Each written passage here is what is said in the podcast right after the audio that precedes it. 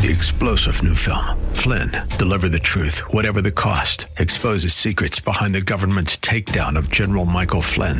Flynn knew what the intel world had been up to. He ordered the first audit of the use of contractors. This set off alarm bells. He told the truth. He was the most dangerous person for Donald Trump to hire. They had to get rid of Flynn. Flynn, deliver the truth, whatever the cost. Available now. Watch it today. Go to salemnow.com. Salemnow.com. Welcome to the Georgene Rice Show podcast. This program was originally broadcast live on 93.9 KPDQ. We hope you enjoy the show. Well, good afternoon and welcome to the Thursday edition of the Georgene Rice Show. And I'm sitting in with live from Seattle, KGNW 820 The Word for the next couple of days. We're glad to have you with us as well. You know, it occurred to me, we started this on Monday and I didn't really introduce myself. I think you should probably know I've grown up in the Pacific Northwest. I'm a native of Portland, Oregon. I'm a middle aged woman. I am a musician, married for 38 years. I'm um, caregiver, primary caregiver for my mother, who will be turning 90 years old on the 13th of December. Uh, she lives in um, our home with my husband and me, and we are followers of Jesus. Um, and just happy to have the opportunity to speak into your homes and your automobiles or wherever you might happen to be for these next few days uh, at KGNW 820 The Word. Part of the uh, challenge with broadcasting from my husband's office, I'm at home rather than in the studio, is it doesn't give us the opportunity to take call ins. You can email me, however, at georgene at kpdq.com, and that's G E O R G E N E, Georgene at kpdq.com, if you'd like to weigh in on any of the subjects or just want to chat. So uh, keep that in mind. We typically start off the program taking a look at some of the headlines that have developed over the last 24, 48 hours, a little longer than that over the weekend. And we also feature an interview, something that we hope will be edifying uh, for our listeners as well. So that's the pattern that we have been following. You may have noticed, and that's what we'll do for the next few days as you are with us. Uh, today, we're going to talk with Jack Eason. He is the author of The Loneliness Solution Finding Connection in a Disconnected World. And it certainly is a timely and relevant subject, and nobody does it better than Jack Eason. So he'll be joining us later in this first hour. Taking a look at some of the day's headlines, the Supreme Court has given a temporary win to California churches over the coronavirus restrictions that had been imposed upon them by Governor Gavin Newsom. They gave a positive sign to the California churches that are fighting the governor um, on a number of on the number rather of people allowed at houses of worship due to the coronavirus pandemic. Well, in the order that was issued today, the court vacated a district court ruling against Harvest Rock Church with instructions to reconsider their challenge in light of the Supreme Court's recent rejection of restrictions on prayer services in New York. Well, the September 2nd order of the United States District Court of the Central District of California is vacated, the court said, and the case is remanded to the United States Courts of Appeal for the Northern Circuit and, and with instructions to remand to the District Court for further consideration in light of Roman Catholic Diocese of Brooklyn versus Cuomo, the Supreme Court said. Uh, well, in the 5 4 ruling, the Supreme Court ruled in favor of the Roman Catholic Diocese of Brooklyn and the Jewish group Agudath uh, Israel of America. They issued an injunction against New York restrictions that limited prayer services at the houses of worship to 10 people. Well, in California, there's a tiered system that places different levels of instruction, or rather restriction, on different uh, counties, but as of the 21st, 41 counties in the state, uh, representing 94% of the state's population, they were under the most restrictive regulations that include the prohibition of all indoor religious services, none whatsoever, Services in other counties have strict caps on the number of people permitted, and the state issued specific guidance to places of worship earlier this year. Well, the church's legal argument is based primarily on the First Amendment. Under the amendment's free exercise clause, the church claims that Newsom's order is illegal because it restricts the size of religious gatherings while treating non religious groups and activities differently. Well, the church also cited case law surrounding the First Amendment's establishment clause that says that the government cannot force or influence a person to go to or remain away from church against his will. Well, the church claims that imposing criminal penalties on people who go to a house of worship influences them to stay away. So again, the Supreme Court has given temporary win in California to churches over restrictions that were in place there. Well, in other news, uh, President Trump is once again charging that last month's presidential election was rigged and rife with fraud. Well, in an address that was posted on his Twitter and Facebook pages that the president described as possibly the most important speech I've ever made, the president charged that lots of bad things happened during the election. And he argued that if we are right about the fraud, Joe Biden can't be president. We're talking about hundreds of thousands of votes. We're talking about numbers like nobody has ever seen before, end quote. Well, taking aim again at the surge of absentee balloting and early voting due to health concerns with the coronavirus pandemic, the president emphasized that we used to have what we called election day. Now we have election days, weeks, and months, and lots of bad things happen during this ridiculous period of time. Well, the mail and voting scam is the latest part of this four uh, four year effort to overturn the results of the 2016 election, and it's been like living in hell, the president argued. And the president vowed that he's determined to protect our election system, which he claimed is now under coordinated assault and siege. Well, among some of the um, headlines on the subject, Sidney Powell files suit in Wisconsin to block the state from certifying results there. Georgia Senate committees are holding hearings on election issues. Witnesses on, are on the verge of tears testifying about intimidation, harassment at the Detroit Vote Processing Center. Thousands of ballots were scanned numerous times in Dominion machines, contractor witness says. And the Georgia Senate committee holding those hearings says that Sidney Powell's election lawsuit in Georgia gets expedited uh, for an appeal. The Georgia State Farm Arena footage actually shows a poll worker uh, staying behind, pulling out suitcases with ballots. So there's a lot going on, and how to uh, interpret all of that in light of the outcome of the election is uh, ongoing. In other news, uh, other developments, Georgia Lieutenant Governor Jeff Duncan is decrying election misinformation coming from every single angle. Sean Hannity, in the meantime, tears into the mainstream media for totally, completely ignoring election fraud claims. They're not interested at all. A Pennsylvania whistleblower has spoken out after claiming a forensically destructive vote canvassing procedure. And a Florida attorney is under investigation after saying he's moving to Georgia to vote. Kayleigh McEnany scolded Jennifer Rubin and Anderson Cooper for criticizing the president's push to keep kids in school. And the president has hinted once again at a 2024 presidential run in remarks at a White House party. Well, CNN by, uh, bosses rather spiked the Hunter Biden controversy, audio tapes reveal, saying at the time, we're not going with the story.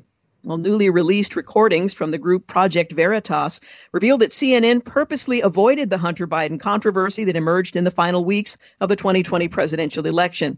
Critics of CNN have long observed the network's complete blackout of the bombshell reporting from the New York Post about the emails that allegedly came from Biden's laptop, shedding light on his questionable foreign business dealings before and after his father, then Democratic nominee Joe Biden, was in office as vice president. However, recordings of CNN's conference calls featuring the upper brass of the network finally confirmed suspicions of the news organization's concerted effort to suppress the story that was damaging to the Biden campaign. Obviously, we're not going to the New York Post story right now on Hunter Biden. CNN political director David um, Chalian uh, is heard saying during a conference call on the 14th of October, the same day the Post released the first report on Hunter Biden emails, later insisting it was giving its marching orders to the right wing echo chamber about what to talk about today. Well, Chalian, who also serves as a CNN vice president, continued saying, obviously, Hunter Biden's lawyer is quoted in the New York Post piece, and we'll just continue to report uh, report out this. Um, this is the very stuff that the president was impeached over. This is the stuff that Senate committees looked at and found nothing wrong in Joe Biden's interactions with Ukrainians. And now having an email that uh, perhaps there was a meeting with someone in the Burisma, it seems. Well, Rudy Giuliani's sort of dreamo vision of how to throw stuff at the wall in these closing days of the campaign, end quote. Again, quoting Chalian, a vice president for CNN. Well, in other developments, a consulting firm linked to Biden's cabinet has scrubbed its China work from its website. Well, a new story is detailing explosive confrontations, pretty shady activities that allegedly took place with former President Bill Clinton and his family, including that he took a 2003 trip to the pedophile island of disgraced fin- financier Jeffrey Epstein. Again, Bill Clinton visited the island and heads a kind of cult. A longtime aide claims. Well, Doug Band, who served as Clinton's right hand man many uh, for many years, I should say, after he left the White House, told Vanity Fair that the 42nd president visited the Little St. James, the Caribbean island where Epstein allegedly trafficked underage victims. Clinton has denied visiting the island, and a spokesperson provided the outlet with detailed travelogue entries of the period in question that did not contain a visit. Well, Epstein's death last year sent shockwaves through the media because the convicted pedophile had partied with some of the world's most powerful elites. As allegations continued to emerge in the media, the photo surfaced of Clinton apparently receiving a massage from one of the victims. Band also dished out, uh, about other details surrounding Epstein and Clinton's orbit, which he likened to a cult. Hey, I can see we need to take a break. You're listening to the Georgene Rice Show. I'm also sitting in live from Seattle, KGNW 820 The Word. We'll be back in a moment. You're listening to the Georgene Rice Show podcast. It's aired on 93.9 KPDQ. Hey, we're back. You're listening to Live from Seattle and the Georgene Rice Show. I'm sitting in for KGNW 820 The Word. We're winding our way through some of the top news stories. The U.S. reached a grim new milestone in the coronavirus fight with the steepest spike the country has seen, and a San Francisco plan would ban tobacco smoking and vaping inside apartments. But of course, smoking weed would be just fine. New Mexico Governor Michelle Lujan Grisham turned down a Biden administration post, sources say, and NBC's Cris Collinsworth says uh, was rather blown away that Pittsburgh's women understood football. Imagine that, women who understand football. Several states plan to sue Facebook next week, and Singapore approved the sale of lab grown meat, making history with Eat Just. Yellen and Mnuchin, they've uh, spoken publicly as part of the White House transition process. Transition beginning. Well, Sidney Powell suddenly is seeking to hand the Senate in Georgia to Democrats. She held a rally there and encouraged Republicans to boycott the upcoming runoffs, which would hand power to Democrats to undo undo uh, the Senate majority. Rich Lowry says the two Trump allied lawyers have made themselves into wrecking balls against the Republican Party in Georgia, whose top elected officials, they allege, are involved in the most dastardly and far reaching conspiracy in American history. This might be only a bizarre footnote to the 2020 election if their charges weren't being amplified by the President of the United States and didn't come at a time when the GOP needs all of its voters to turn out in the two January runoff elections in Georgia that will determine control of the Senate. Karl Rove says Republicans worry, however, about President Trump's attacks on Georgia elections machinery, including Twitter's assaults on the state's GOP governor and Secretary of State. They're concerned Republicans will be convinced the race is rigged and stay home, allowing Democrats to win. Well, in other news, Biden says you cannot be traveling during these holidays the king has spoken, or the king elect, I suppose is the right way to put that, the presumptive king elect. An Iowa Democrat who lost her House race has appealed to the House for a review of the vote. She's hoping fellow Democrats will somehow rescue her razor thin six vote loss. But it is possible. From the story, a similar case appeared before the House in 1984 in a congressional race in Indiana between Democrat Frank McCloskey and Republican Rick McIntyre. Democrats in the House reviewed the election and announced that McCloskey had won the race by four votes. McIntyre was ahead by 418 votes before the review several thousand ballots thrown out for technical reasons. Iowa Democrat Rita Hart asked House lawmakers to do just that. Austin's mayor has vacationed while telling others to stay home. Latest Democrat to get caught in this hypocrisy disease. Ari Fleischer says, How many more Democrats are going to apologize for being hypocrites? He's referring to leaders who have uh, told their people to lock down and done otherwise themselves. One Democrat isn't apologizing. The LA County supervisor caught dining out after voting to not allow others to do so said, Well, it's a non story. Well, maybe to him. Progressives are upset with Barack Obama over his criticism of the defund police movement. Imagine a world where Obama is too far right for Democrats. Well, a pension crisis is growing in several states, particularly Illinois, but not exclusively, where it has led to higher taxes, causing many residents to flee the state, only making things worse. The story notes that Moody's Investor Service estimates unfunded liabilities in Illinois' five state managed pension systems at $230 billion for fiscal year 2019, equal to about 26% of gross domestic product.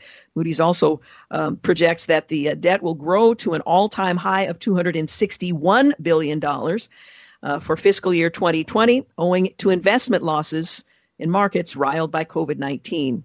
One of my all time favorites, economist Walter Williams, has died. He was 84.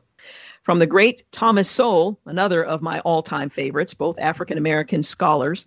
He was my best friend for half a century. There was no one I trusted more or whose integrity I respected more. Since he was younger than me, I chose him to be my literary executor to take control of my books after I was gone. But his death is a reminder that no one really has anything to say about such things. Well, a fellow professor of economics at George Mason University looks at how Williams shaped America, and we'll talk more about that later in the program. A one minute tribute to uh, Walter Williams was also provided by Salem host Larry Elder. Well, in other news, the top of the fold, the Department of Justice uh, fired back at the media's claims of voter fraud probes being over. They are certainly far from that. Some media outlets have incorrectly reported that the department has concluded its investigation of election fraud and announced an affirmative finding of no fraud in the election. The Department of Justice spokesperson said in a statement, that's not what the Associated Press reported, nor what the Attorney General said. The department will continue to receive and vigorously pursue all specific and credible allegations of fraud as expeditiously as possible. While in the election debrief, Trump's legal team is going to submit evidence of over 40,000 people who voted twice in Nevada. Representative Mo Brooks plans to challenge the Electoral College vote and Biden's surge in red states won't help Democrats with looming redistricting fights. Well, uh, CNN anchors and Biden advisors attended a major Communist Chinese Party conference with Xi Jinping, and Nancy Pelosi caved and backed a bipartisan relief proposal as the basis for new negotiations. A prominent diversity consulting firm funded entirely by taxpayer dollars, the Mid Atlantic Equity Consortium conducts anti racist training across 15 states and U.S. territories.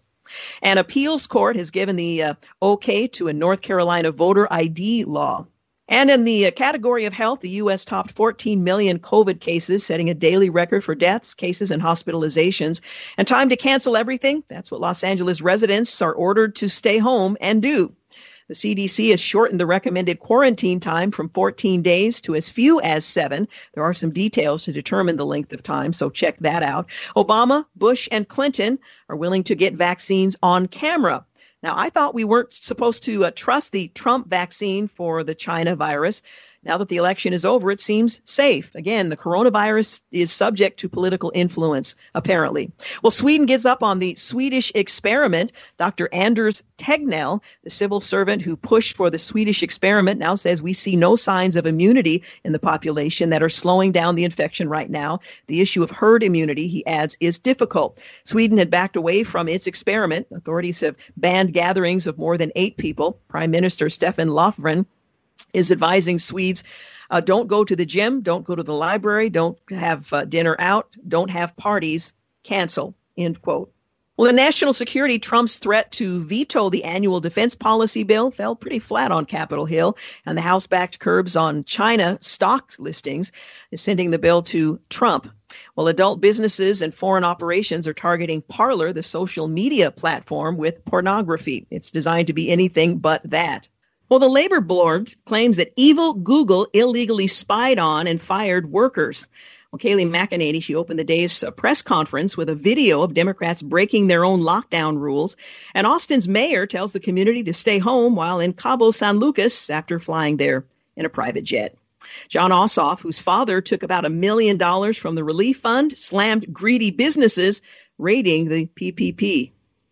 Well, Hollywood figures are mockingly urging conservatives not to vote in the Georgia runoff. Of course, there are some conservatives who are doing the same. And dozens of body bags were left in front of a Republican, or rather, Republican senators' homes. Uh, Ohio adds Ohio to its COVID 19 travel advisory map. Sounds like a good idea.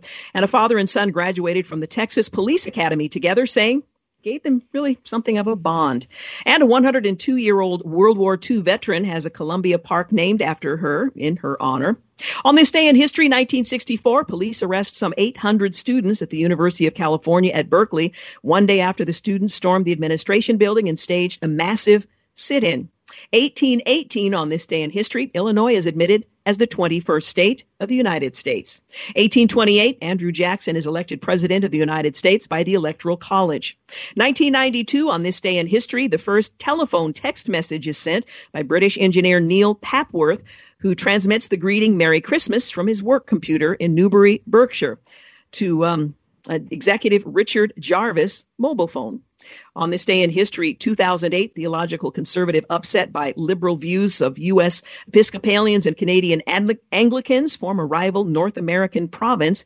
And finally, on this day in history, a federal judge rules Detroit could use bankruptcy to cut employee pensions and relieve itself of other crushing debt, handing a defeat to the city's unions and retirees and shifting the case into a delicate new phase. Hey, you're listening to The Georgene Rice Show and live from Seattle. Up next, Jack Eason, The Loneliness Solution. You're listening to The Georgene Rice Show podcast. It's aired on 93.9 KPDQ. Hey, welcome back. You're listening to the Georgene Rice Show. I'm also sitting in for live from Seattle, KGNW 820 The Word.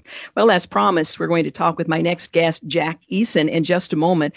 But to, to speak of his book, The Loneliness Solution, despite our connected world, and we are connected to one another, perhaps now in ways uh, using technology than we never imagined, and partly because of that connection, we're lonelier than ever. Social media tricks us into thinking that we're engaged in genuine friendship, yet instead of intimacy, we get little more than what amounts to digital small talk. But there is a solution, and that's what we're going to talk about today. Well, in his book, The Loneliness Solution Finding Meaningful Connection in a Disconnected World, Executive Director of Crossover Cups Mission and a pastoral consultant, Jack Eason. He shares practical advice as he invites readers to discover the benefits of doing life together with other brothers and sisters in Christ. After all, that's what we're called to do. Grounding his message in Scripture, he helps us learn about the obstacles to real community, how to reimagine what real friendship looks like, and to discover a place of belonging. Well, Jack Eason has been the executive director of Crossover Cups Mission for 30 years.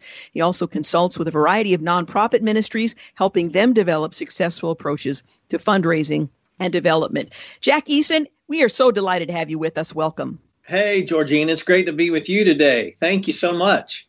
You know, I've been reading about loneliness prior to this pandemic, and the word epidemic was being applied, that there is a wave of loneliness uh, in our culture uh, that people are experiencing in ways that we've never seen before. The loneliness solution addresses that. Why are people so lonely today when we have uh, the opportunity to travel from one location to another in a matter of moments? We have access to technology that connects us in some ways. Why is it that we're so lonely? Yeah, you know that's a great question. I mean, we can we can even communicate with people uh, on other planets. You know, with NASA yeah. and our, they go to the moon and we can talk back and forth. Technology is amazing, uh, but you're right. We are in an epidemic, and uh, we were in one uh, with loneliness long before uh, the pandemic of COVID 19 came on the scene. Perhaps it's even more uh, highlighted and heightened, and the spotlight is on loneliness now because of what we've been enduring the last eight months. But, you know, I, I think we have really redefined to some degree now uh, what, for example, what friendship is. I mean, you know, uh, probably when you and I grew up, uh, I, I, know when I grew up, there was not the technology that we have now. I actually had to go outside, uh, go physically play with the, the kids down the street that I wanted to play with. Now we, we, we define friendship. Well, I can, I can add or subtract friends with a mouse click, right? On social media. So we really have redefined what friendship is all about. And, um, I think to overcome this loneliness issue, that's going to be one of the first steps is to help people understand, uh, social media is not all bad but it maybe has given us a false reality of what social, of what friendship is about. I mean, I have 3,000 plus Facebook friends, but honestly, some of them I, I, don't even know. And if, if I had something happen at 2 a.m. at my house and needed, uh, uh, you know, had an emergency and needed help, maybe six of those would actually show up to help me. So, you know, we've got to really get back to figuring out what real friendship is. Well, how do you define loneliness versus being alone? A lot of us right now are alone. Um, but loneliness is something different. Explain the distinction between the two. Yeah, I, I like to be uh, actually like to be alone. I, I, don't know if you do, Georgene. I know you're with a lot of people, and, and with your radio show, I'm with a lot of people at churches and different places and speaking, and and sometimes I'm just like, okay, I, I I'm done. I have no more energy for anyone else. I want to be alone, and so that's not a bad thing when we choose to be alone. But loneliness is different. I mean, you can be lonely and be in a group of people. Mm-hmm. It's this overwhelming feeling when I was doing some research and asking different questions uh, uh, of all age groups, but especially those who are like 18 to 30. many of them would say, I, am lonely and I feel like I'm in a, a, sea and I'm drowning or I'm, I'm trapped inside a cardboard box and I can't get out. It's this overwhelming feeling of not being able to connect, despite, again, as you mentioned earlier, all the ways that we might look and appear that we're connected.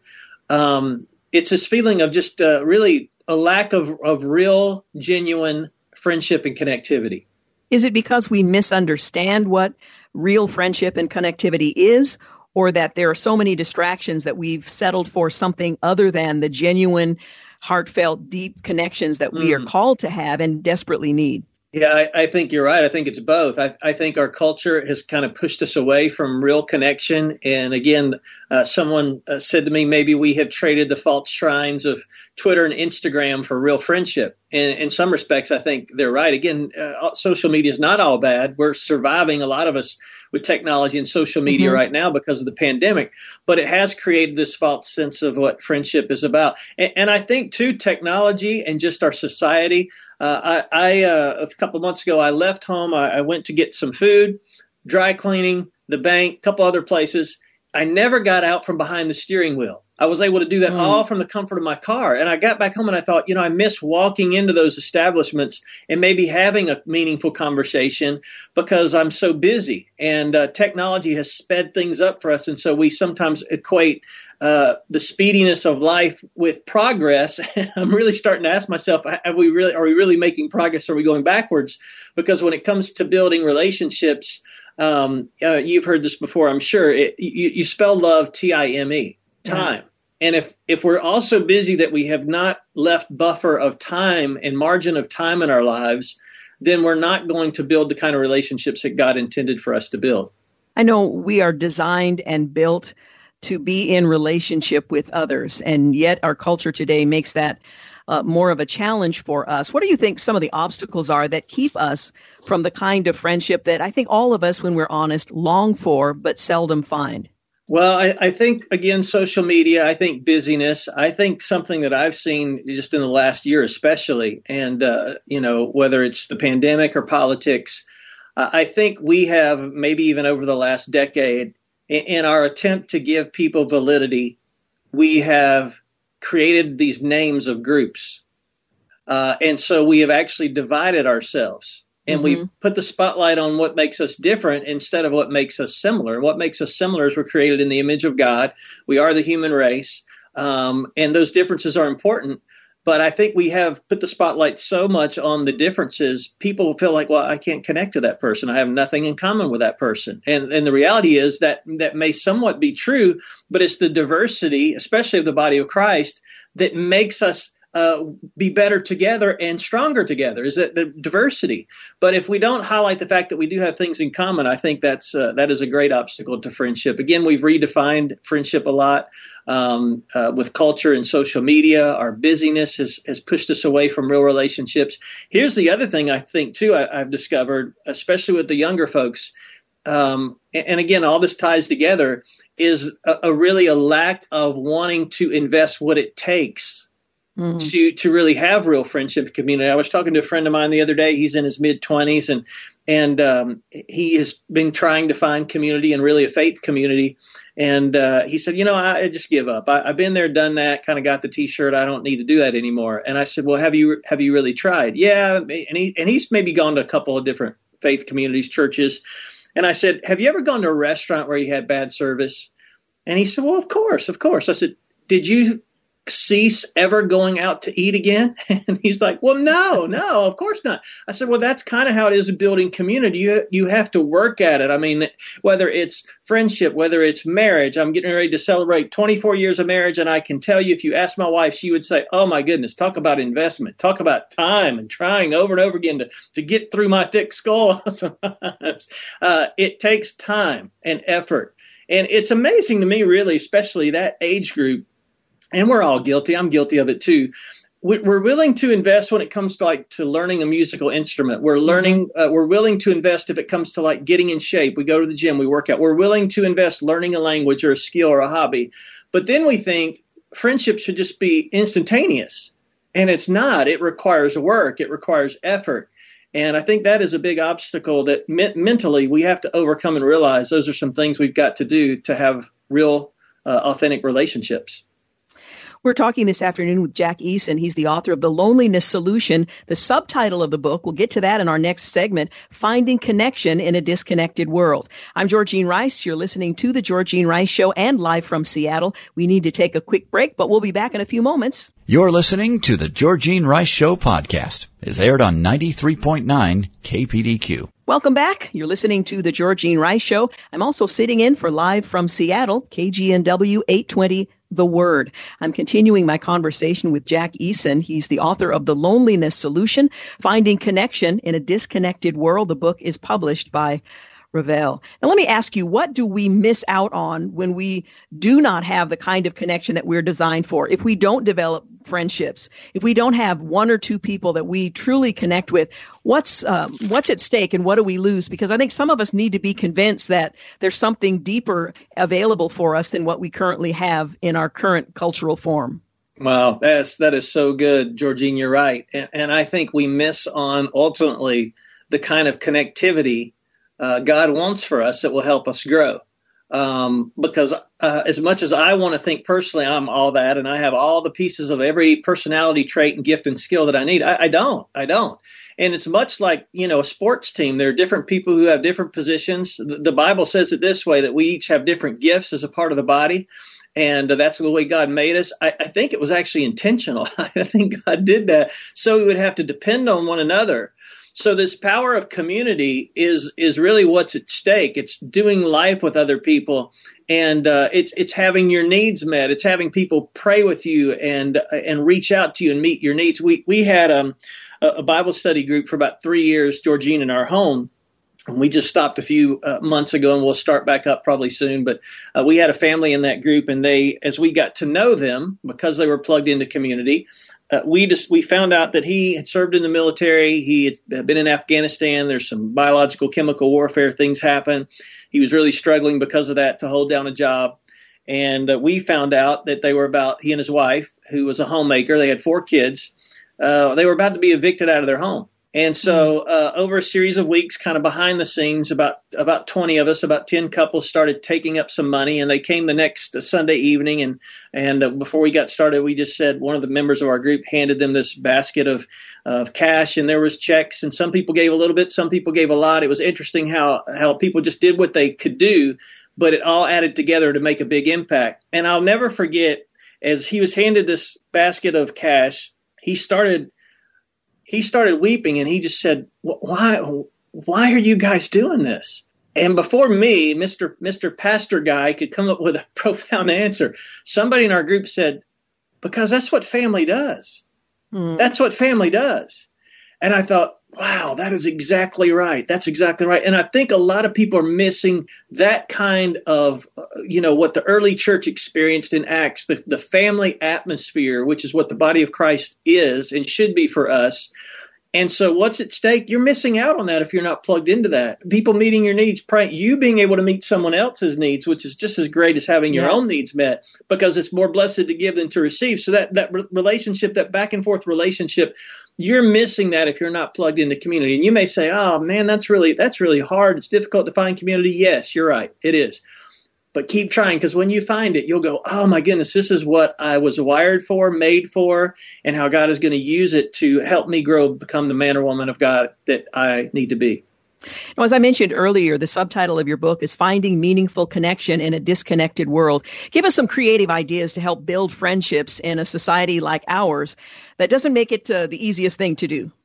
Yeah, I think you know, especially during what we've been experiencing together uh, the last eight months as a, as a world, really, especially as a country, um, uh, as well. There's some creative things that we can do. A, a, lot of them are digital. Again, as I mentioned, social media and technology is not all bad.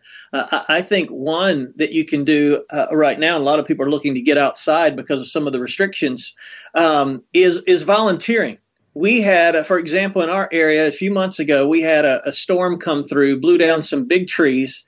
Uh, in in a neighborhood, and we found out that it was a, an elderly woman's uh, home, and uh, somebody put out a good use of social media. They put out on social media to this neighborhood association Facebook group. Hey, this has happened. This lady's got some trees down. Uh, she has to have a service people come in and clean it up, we're probably looking at a few thousand dollars, which she probably can't afford. Uh, if you got a chainsaw and you like to cut up wood, meet us down there Saturday morning at 8. So I go down, I get down there, Georgene. There's like 15, 16 guys with chainsaws, didn't know each other, a lot of them, but going crazy, clean this yard up. And, uh, and I'm looking around going, wow, this is the power of connectivity, of community. And uh, some of those folks are still getting together now after that that, that met each other uh, with a chainsaw in their hand, helping someone they didn't, didn't even know. Yeah. So there's some creative things that we can do. It just requires us to, to open our eyes and look because God will provide those opportunities. And uh, volunteering, again, is a great way uh, to get out of the rut that you may find yourself in. Mm, that's so good. Now, you um, uh, point out, uh, you write that we need to be willing to invest. You used that word earlier as you were relating to your uh, your marriage. And by the way, happy anniversary! Thank you. Um, what does it look like? A real community and connection that we we long for, and that I believe God provides opportunity for for all of us if we're willing to make that investment, as you describe it. Well, and and that's the key word is investment, and we really have to be willing to do it. And um, you know, the, the, the result, the, the fruit of that is just so good uh, and, and, again, it's a God idea. I, when I was doing research for this book, um, I, I, really wanted to write about the power of community and the power of being together. And then as I started researching, I'm like, well, we're, we're not even together. It looks like we're together, but we're not. And what I discovered, and it was a quote from a guy, I think his name is Drew Hunter. And he said uh, the, the, the first problem for man was not uh, was not sin. And I'm thinking, okay, Georgene, I'm thinking, who's this heretic? I gotta, I gotta find out who this guy is. How can he say that? But I started researching, and he said, go back and read Genesis again, and you'll discover that the first problem was loneliness, because God said to Adam, "It is not good for man to be alone, so I will create a companion for him." So this idea is from the very beginning uh, of creation, and it's so important. And if you'll be willing to make an investment, I, I think what's happened with our culture is we have become, uh, and this is another, uh, some, not my idea, but another idea I came across. Uh, we become so dismembered, so mm. dismembered. I, I, you know, I've got two kids in college, and I'm paying for car insurance, and there's this thing in the insurance policy policy that says accidental death and dismemberment, and that's kind of what's happened as the body of Christ. We've become so dismembered, and so what I, w- I would encourage you to, especially if you know Christ, to remember remember, rejoin the body of Christ because we won't be effective on our own. God made us dependent on one another. And uh, it is a God idea, and it's the way that we can best function to not only bring Him glory, but to find our ultimate purpose for living is found in that kind of relationship one of the things that keeps us from connecting meaningfully with others is the absence of trust. We're fearful of being known mm-hmm. and we're desperate to be known. Can you talk about uh, trust and how we can deal with that fear as we seek genuine community and friendship? Yeah, I, I was listening to an interview, uh, gosh, it's probably been five or six years ago, uh, from the guys who co founded Airbnb and I'm listening to them talk. And, and, Georgie and I was just I was mesmerized because their first statement was, "Hey, we didn't start Airbnb to make money." So I'm thinking, okay, well, what's what, what did you why did you start this thing? yeah, what were you uh, thinking? what were you thinking? And they said we started Airbnb because we wanted to build community, and we we knew if we built a community that the money would follow. It would become a marketplace, but our heart was really to build community but they said what the challenge was was this idea of staying in strangers' homes, uh, you know, or condos or apartments or whatever was was very foreign to culture. Much like uh, when Amazon got started and and Uber and and uh, you know I've done Amazon. My wife especially has done Amazon a lot online, buying online and Uber and all those things. Um, and so they said we knew that what we were talking about was different and new too. So we were going to have to get people accustomed to it. And so they said we put a lot of things in place to help people build, be comfortable and and to build trust to build this community. And so I'm listening. And then they made this statement.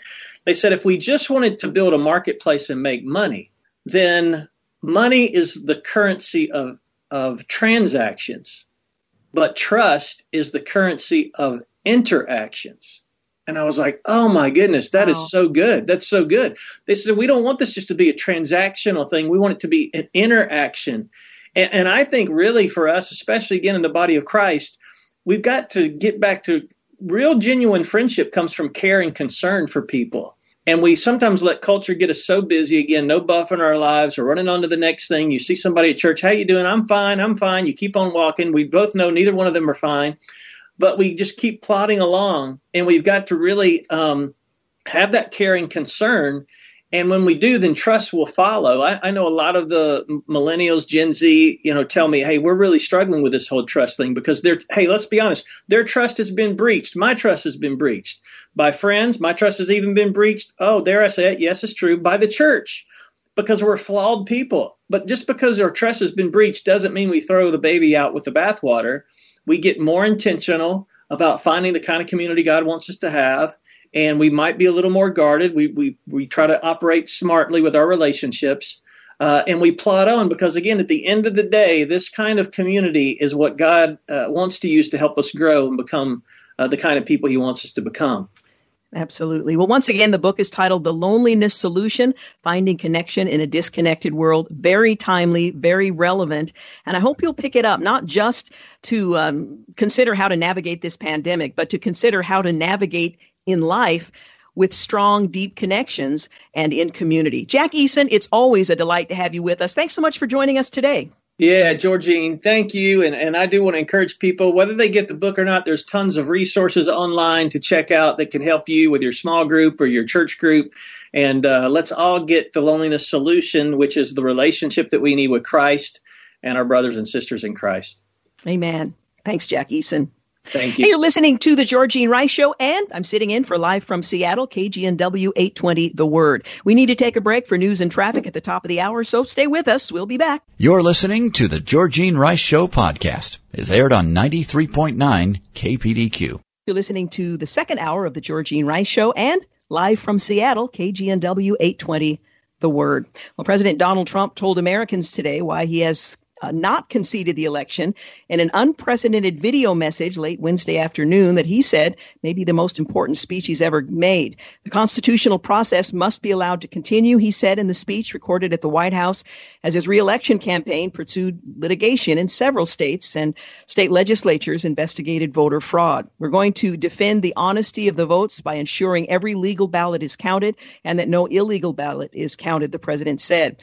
Major media outlets projected November 7th that former Vice President Joe Biden had won the November 3rd election by garnering more than the necessary 270 electoral votes. But in the past two weeks, state legislative panels in the closely contested states of Pennsylvania, Michigan, Arizona, uh, and others heard testimony from witnesses who alleged large scale election fraud. Concurrently, Trump's legal team is challenging the election results in those uh, three states, as well as Georgia, Nevada, and Wisconsin. All you have to do, the president said in his video, is watch uh, the hearings and see for yourself the evidence is overwhelming. The fraud that we've collected in recent weeks is overwhelming, having to do with our elections. Well, the president's remarks, recorded and released without notice to the White House press corps, went for 46 minutes and offered the most detailed case yet for his challenges to the unofficial results. The Electoral College will pick the winner on December 14th. Time is running out. The Wisconsin Supreme Court said today that it will hear the Trump campaign's latest legal challenge to the president's election loss in the swing state last month.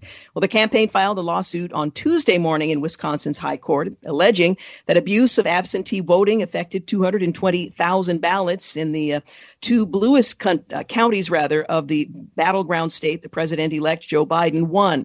Well, these actions should be filed in the circuit court, Justice Brian Hagedorn wrote in an opinion expressing the majority rule. Well, following this law is not disregarding our duty.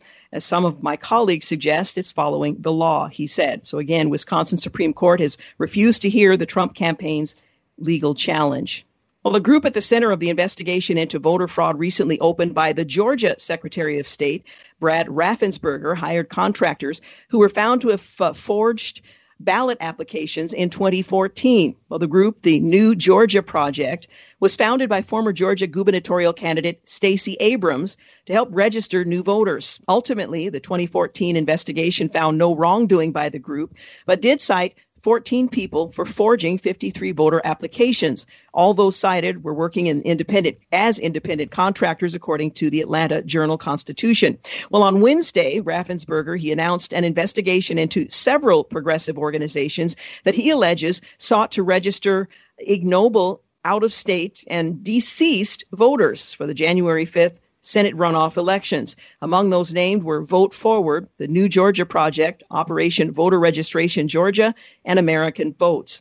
Uh, I have issued clear warnings several times to groups and individuals working to undermine the integrity of elections in Georgia through false and fraudulent registrations. He said in the statement, the security of Georgia's election is of the utmost importance. We have received specific evidence that these groups have solicited voter registrations from ineligible individuals who have passed away or live out of state. I will investigate these claims thoroughly and take action against anyone attempting to undermine our elections. Now, you might recall that there were some men and women of influence who suggested doing just that move to Georgia in order to vote, uh, to try to make sure that the Senate majority uh, of Republicans could be overthrown.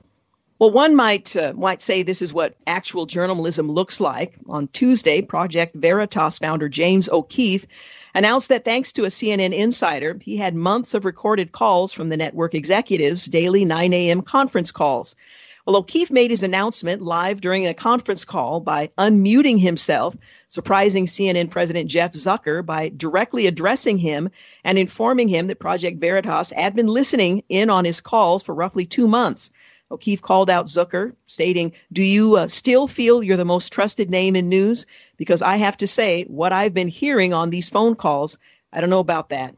Uh, we've got a lot of recordings that indicate you're not really that independent of a journalist, end quote. Well, a Promise Project Veritas released several clips of uh, Zucker's phone calls on Wednesday evening, and as O'Keefe claimed, they reveal CNN's executives collaborating to spin the news narrative against President Donald Trump and Republicans. Now, this is ev- evidence presented, but it doesn't really surprise many who were watching or listening very closely that that was the case. Just one example of CNN's bias is an exchange wherein Zucker makes the decision to avoid any coverage of the Hunter Biden laptop scandal. CNN's political director, David Chalian, uh, he responded, obviously, we're not going with the New York Post story right now on Hunter Biden, and uh, which seems to be giving its marching orders to Fox News and the right wing echo chamber about what to talk about today. Obviously, Hunter Biden's lawyer is quoted in that New York Times piece, or rather New York Post piece, and we're um, we'll just continue to report out this uh, is very uh, stuff that the president was impeached for. This is the stuff that Senate committees looked at and found nothing wrong in. Uh, Joe Biden interactions with Ukrainians and now having an email that perhaps there was a meeting with someone from Burisma is, it seems, Rudy Giuliani's sort of dream a vision of how to throw stuff at the wall in these closing days of the campaign, end quote. Well, the truth is, the revelation, if it uh, can rightly be labeled as such, should come as a surprise to no one, as CNN had repeatedly demonstrated that it is little other than a media arm for a political party. What this does do is provide more uh, evidence to support that very charge. Any claims on CNN's part of engaging in objective journalism is simply fake news. Meanwhile, Mark Kelly was sworn in this week as the newest member of the U.S. Senate, giving Arizona two Democratic members in Congress upper chamber and temporarily shaving the GOP's majority. Fellow Arizona Senator Kyrsten Sinema escorted Kelly to the ceremony conducted by Vice President Mike Pence. Both men wore masks, as did Sinema, and bumped elbows uh, when the oath was finished, according to the Associated Press. Kelly's wife and former Arizona Congresswoman Gabby Giffords, who was shot in the head during a mass shooting nine years ago, had walked Kelly into the building and joined his twin brother, Scott Kelly, in the visitors gallery to watch the proceedings. Well, following the ceremony, the members adjourned for a photo in the old Senate chamber where Pence and Kelly, a former astronaut, discussed the military and NASA.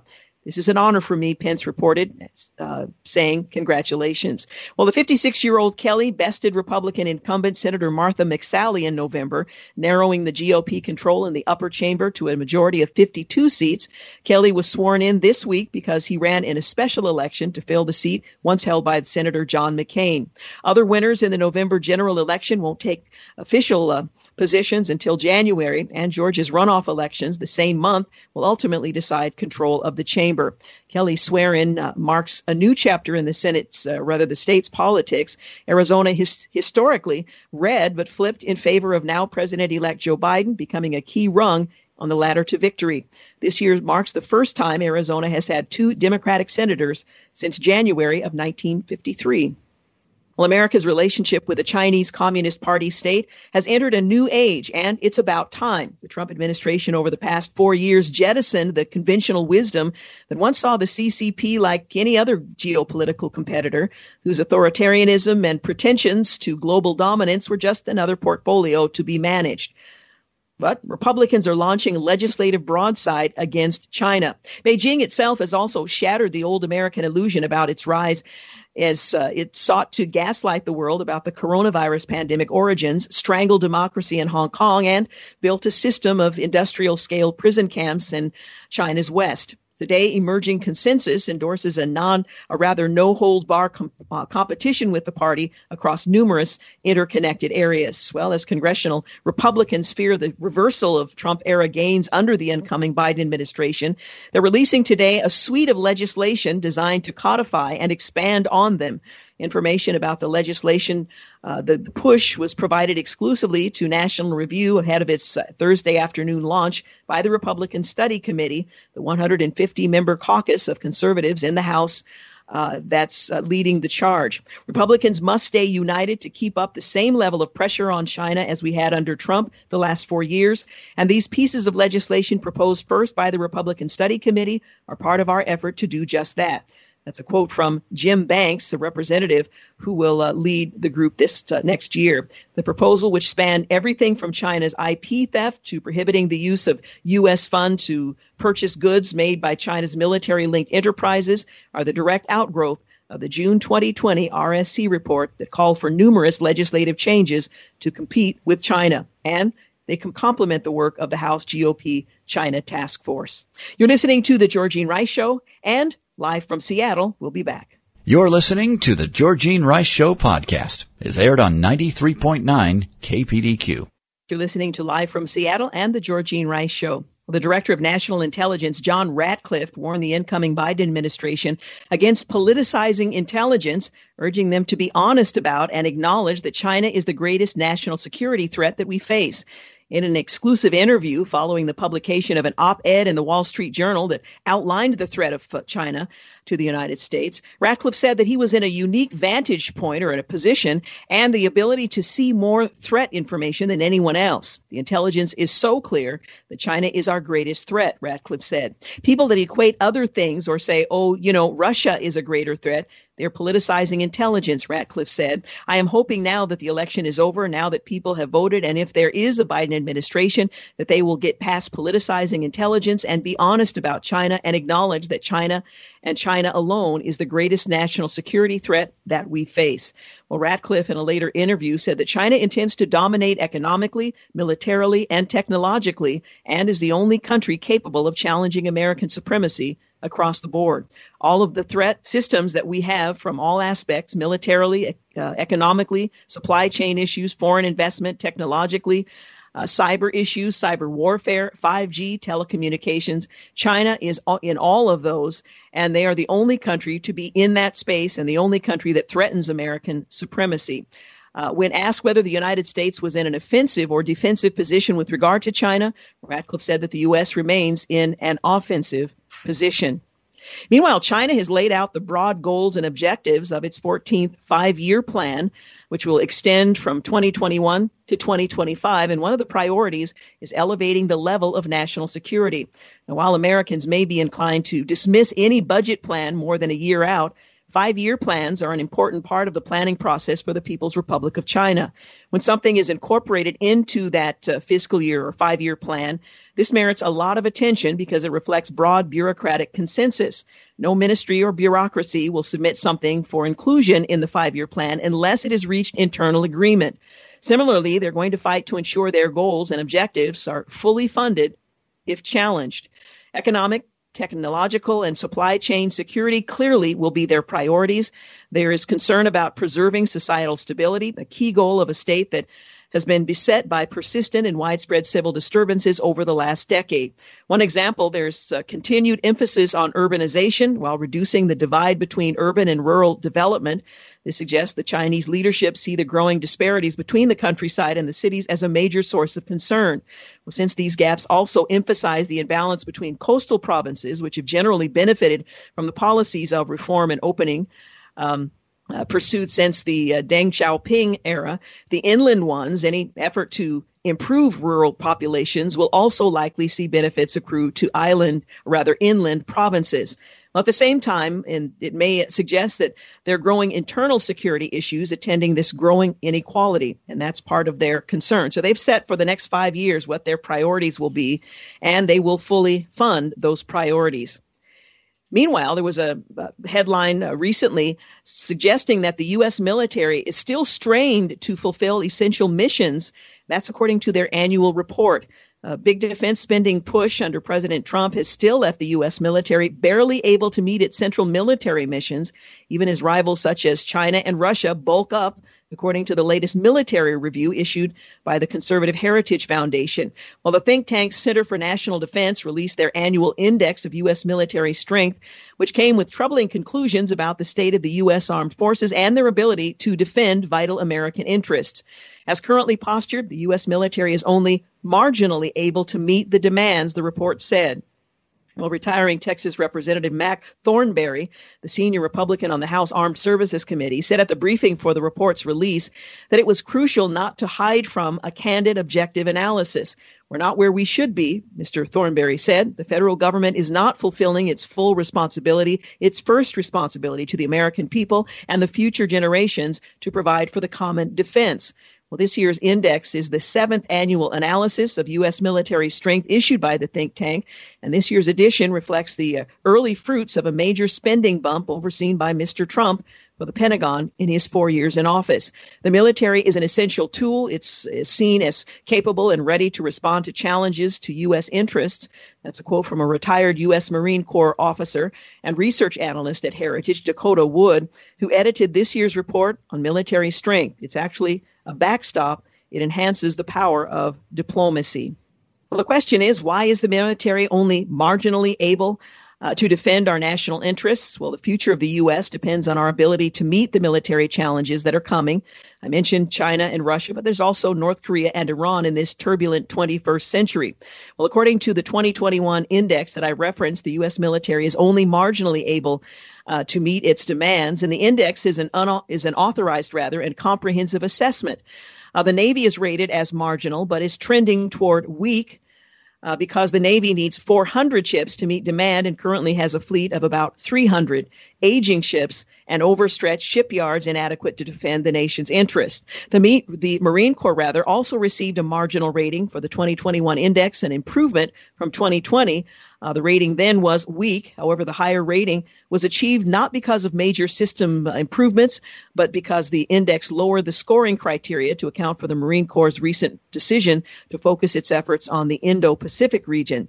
The Army represents a pretty mixed bag in the report, receiving an overall marginal uh, rating, but a weak rating for capacity because it can only field 35 of the 50 brigade combat teams necessary to defend American interests. The Air Force's capability score is uh, rated as marginal because of the shortage of pilots to generate the amount of quality of uh, combat air power needed to meet the wartime requirements.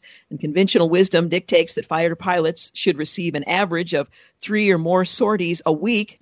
200 hours of flight time per year to develop the skill set needed to survive in combat. Well, even with the greatly improved uh, maintenance and manning and experience levels, average monthly sorties and flying hours haven't reached uh, those thresholds since the inauguration uh, of the, of, in 2015 of the index of the U.S. military strength. So this is uh, very concerning in view of uh, what we just mentioned with regard to China. They continue to modernize. Russia has violated the borders of nearly uh, every nearby country while expanding its uh, nuclear arsenal. So there's concern there. Um, as I mentioned, Tehran, Iran represents by far the most significant security challenge to the United States. Uh, their open hostility to the U.S. and Israel, its sponsorship of terrorism, and so on, is a, a growing concern. Uh, so, in context with uh, the Chinese report and concerns about the threat to China, but certainly others as well. It's very concerning to see where the U.S. military stands at this point. Well, unemployment claims fell 712,000 over the Thanksgiving week. That's according to statistics released on Thursday by the Department of Labor, bringing the total number of jobless claims since the pandemic began to 69.9 million, or roughly 43 percent of the workforce. And while the number declined from 787,000 the previous week, weekly unemployment claims are still higher than the average 225,000 claims before mass business closures in March caused by the coronavirus. Thanksgiving seasonal uh, seasonals likely explain the drop, according to the uh, an economic uh, chief in the report, expect a rebound next week. In other words, more unemployment. Employers have recovered 12.1 million of the 22 million jobs originally lost in March and April at the start of the pandemic. The Labor Department is scheduled to release its November jobs report on Friday. Economists interviewed by the Wall Street Journal expect employers to have added 440,000 jobs over the past month, less than 638,000 added in October. However, with the surge in COVID 19, whether or not that will remain the case remains to be seen. You're listening to The Georgene Rice Show. We need to take a quick break, but we will be back in just a moment. You're listening to The Georgene Rice Show podcast. It's aired on 93.9 KPDQ. You're listening to The Georgene Rice Show. Well, today, Oregon moves out of the freeze put in place by Governor Kate Brown and into a tiered framework and it's designed uh, to designate every county by risk levels with different restrictions for each tier. So if you're in your car and you go from Multnomah to Clackamas County, you might want to check to see what's permitted there and what's not. Anyway, the county's placement in each tier will generally be based on a two week rate of cases per 100,000. We know that whole system. In smaller communities, it's 30,000.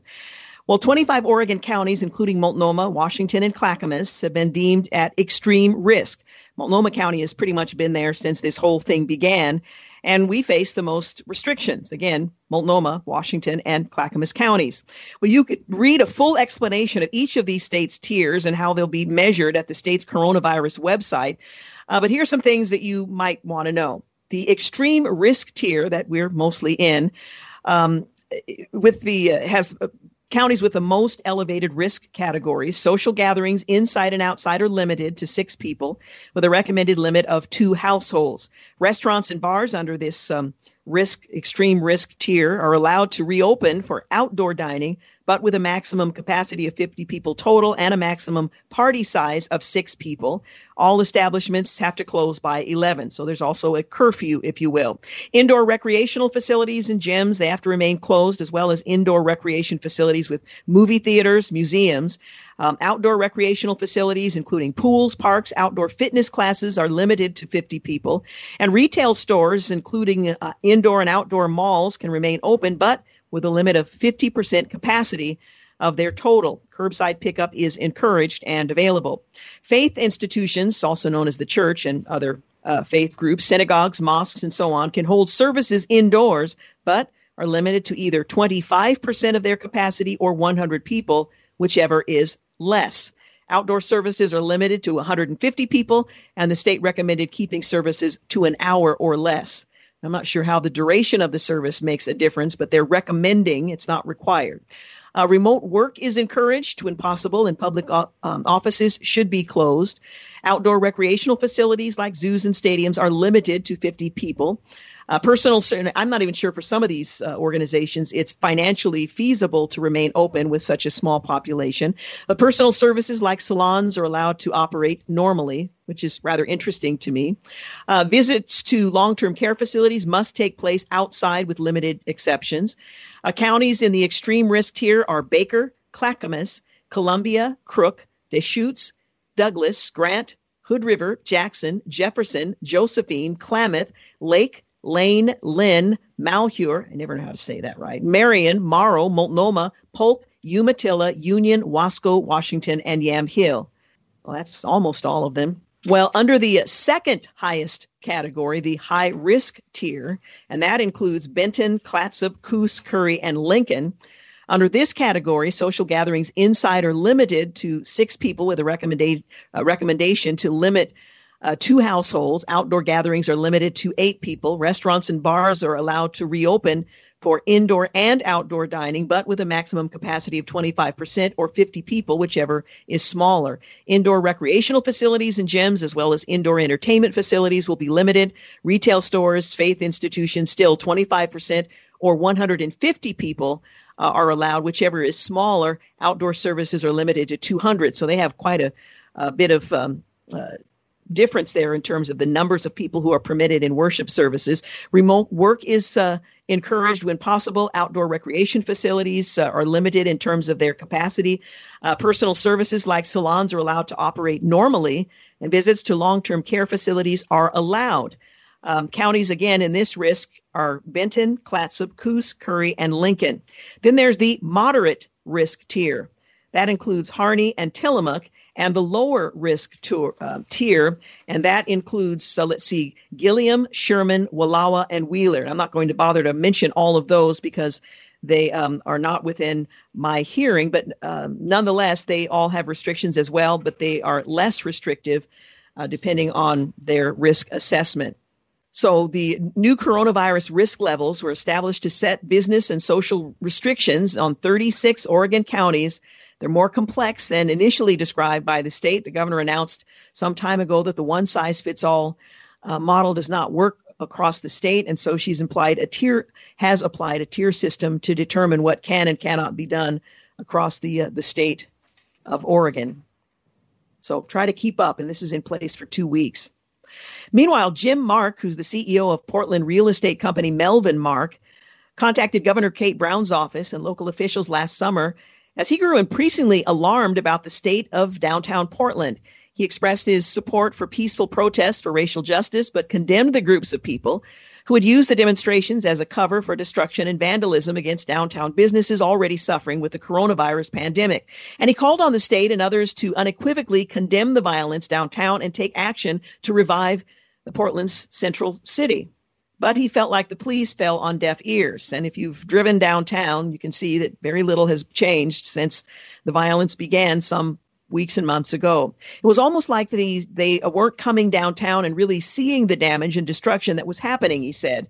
So he and other members of the Portland business community have launched a new coalition. They're calling themselves the Rose City Downtown Collective and they're aiming to pressure officials for more concrete action while launching their own initiative to revive the city's core. Now, the group announced its formation on Wednesday in an open letter to the city of Portland, signed by nearly 300 members of the business community. Well, in the letter, the group said that it is uh, done passively waiting for help and had the letter and uh, had uh, formed to support local downtown businesses with this letter uh, to clean up the downtown area, connect business owners with the resources they need to clean up the damage, and ultimately take the boards off of their windows. Well, just like its citizens, downtown Portland is hurting right now, the letter stated. The pandemic has forced many of our great restaurants, local retailers, local businesses to shutter, stay closed, and even relocate. The repercussions left by COVID, paired with over five months of nightly vandalism, will affect businesses and life downtown for years to come. And of course, those businesses, they employ our neighbors, people who live in your neighborhoods and mine. Well, there's no um, ongoing tension, or rather, there is ongoing tension over how Portland should balance support for social justice protests with restoring civil norms and business downtown. Uh, the pandemic has secluded uh, many people. It's clouded the issues. It's emptied downtown of um, office workers, shoppers, diners, theater goers, and that makes it difficult to ascertain the public's appetite to return when the coronavirus eventually wanes. Well, the new downtown collective, they include many established property owners, merchants, real estate companies, business uh, service firms, uh, Portland Timbers president of business Mike Golub and Portland Trailblazers president Chris McGowan. They signaled their support. Um, conspicuously absent, however, for those signing, though, were major downtown tech employers like Amazon, Puppet, eBay, and New Relic. Uh, and few of the city's progressive young business leaders signed the, the document um, as well. Well, dozens of downtown businesses have been closed or had their windows boarded up since May the 30th when the stores were looted during the early morning hours of a riot following a peaceful protest in the wake of George Floyd's death, and it is ongoing. The uh, interesting part of all of this is that business owners have decided that they are going to be required to take matters into their own hands. Nothing has been done to help restore uh, their businesses to make the repairs that are necessary. Um, the graffiti that's a plight on many of the, the businesses uh, through the downtown area. For that matter, it's not limited to the downtown area, has not been addressed either. Uh, we've just had the mayor reelected in the city of Portland who says he has some ideas about how to address all of this. And I think most people would agree it's time to move forward with just that so that these business owners and the people they employ, our neighbors, um, can move forward, uh, following, in, in some cases, even in the midst of this pandemic. Uh, again, the organization, the Rose City Downtown Collective, they issued an open letter, and I believe that can be accessed online at this time as well. You're listening to the Georgene Rice Show. We're going to take a quick break, and when we come back, I want to talk a little bit about a sad loss. Walter Williams, a warrior for liberty, has died. I want to just remember him a patriot, a friend, a teacher, a student, a husband, a father, legendary thinker, and a Christ follower. We'll be back. You're listening to The Georgene Rice Show. You're listening to The Georgene Rice Show podcast. It's aired on 93.9 KPDQ. Hey, we're back. You're listening to the final segment of the Georgene Rice Show. Tomorrow, we're going to do what we typically do on Fridays. In fact, we have a uh, a guest we'll be talking to. Tomorrow is apparently National Cookie Day. Any excuse to have a cookie, I'm all in. We're going to be interviewing someone about the National Cookie Day celebration. I don't know how these things happen.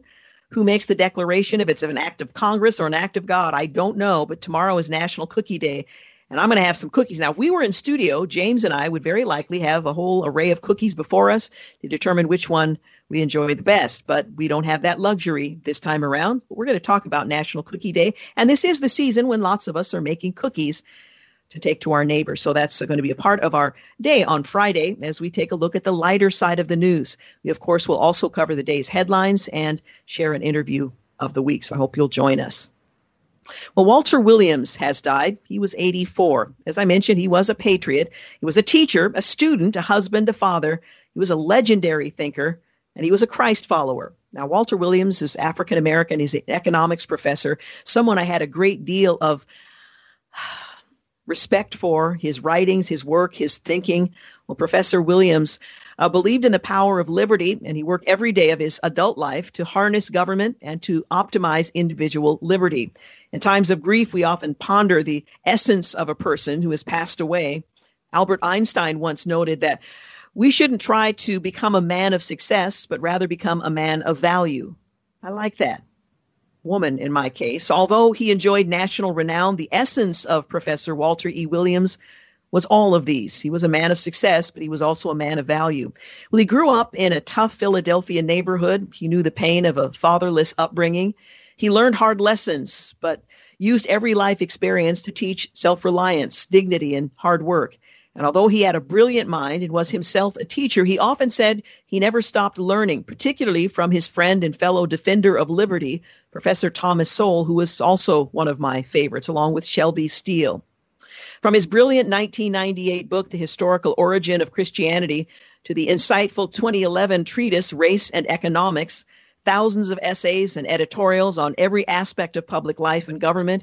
He was a gifted commentator, unencumbered by the deadly weight of being politically correct. He told it, he sold it as he saw it. Professor Williams was a lauded economist, academic, educator.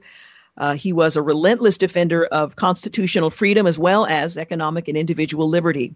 Yet, if you asked Walter Williams in his life, uh, his most important job, he was likely to respond Connie's husband and Devin's dad. When Connie passed away unexpectedly in December of 2007, he was shattered by the loss of his companion of some 50 years. Our hearts and prayers now extend to his daughter in her time of grief. Um, she, his lone survivor. Thomas Sowell, who was uh, who described Dr. Williams as his best friend, said that Walter Williams loved teaching. Unlike too many other teachers today, he made a point never to impose his opinions on his students. now, that's a challenge in the 21st century college classroom. Those who read his syndicated newspaper columns know that he expressed his opinions boldly and unequivocally there, but not in the classroom. Walter once said that he hoped that on the day he died, he would have taught a class that day, and that is just precisely the way it was. When he died on Wednesday, December 2nd, 2020, he had uh, taught a class. As an economist, Walter Williams never got the credit he deserved. His book, Race and Economics, is a must read introduction to the subject. Amazon has it ranked number five in sales among civil rights books nine years after it was published. That's saying something. Another book of his on the effects of economics under the white supremacist apartheid regime in South Africa was titled South Africa's War Against Capitalism. He went to South Africa to study the situation directly. Many of the things he brought out have uh, implications for race discrimination in other places around the world, including here at home. Well, despite his opposition to the welfare state as something doing more harm than good, Walter was privately very generous with both his money and his time in helping others. He was, as I mentioned, a man of great faith. Holding a black belt in karate, he was a tough customer. One night, three men jumped him, and two of those men ended up in the hospital. The other side of Walter came out in relation to his wife, Connie. She helped put him through graduate school, and after he received his PhD, she never had to work outside the home another day in her life, not even fix breakfast for him. Uh, Walter Williams liked to go to his job at 4:30 a.m. every morning. He was the only person who had no problem finding a parking space on the streets in downtown Washington. Around nine o'clock or so, Connie, his wife, now awake, would phone him, and they would greet each other tenderly for the day. We may not see the like of him again, and that is our loss. Again, Walter Williams was a patriot. He was a teacher, a student, a husband, a father, and a legendary thinker. He will be remembered for all of those things. But for me, and in light of eternity, the most important thing about him was he was a Christ follower. That tells me everything I need to know about Walter Williams on this day, second day after his death. Walter Williams is in the presence of his Lord and Savior, Jesus Christ. With all of the writing that he did, the mental preparation that he did, the traveling, the research, the study, the impact, the influence that he had, the most important thing Walter Williams did in his lifetime was to commit his life to Christ. He not only made preparation for a fruitful life now and here, but he made preparation for life eternal that began when he put his faith in Jesus Christ. He was an impressive man, but in light of his uh, commitment to, to Christ, he is even more impressive than his academic um, acumen anyway, Walter Williams is one of the person, one of the people um, that I find, uh, particularly African American, that I find was most influential in my intellectual upbringing, if you will. He, along with Shelby Steele, and uh, as I mentioned, uh, Thomas Sowell, three African American academics, intellectuals whose writing is is absolutely um, incredible. And I would recommend any of the three of them, their contemporary writings and writing from some time back, is absolutely worth uh, worth reading. Rest in peace in the presence of your Lord and Savior, Walter Williams. I hope to see you there. Well, we are out of time. I want to thank uh, James Blend for producing, Clark Hilton for engineering, and Dan Rice for the use of his office. I want to thank you for making the Georgene Rice Show part of your day and hope you will plan to join us for a little fun Friday as we take a look at the lighter side of the news in addition to the day's headlines and an interview of the week. Have a great night. Thanks for listening to the Georgene Rice Show podcast. If you'd like to download a podcast of the show or would like more information on today's guests, please visit the show at kpdq.com or on Facebook. Follow the show on Twitter at grice show and like us on Facebook. And join us live every weekday at 4 for more critical thinking for critical times on 93.9 KPDQ.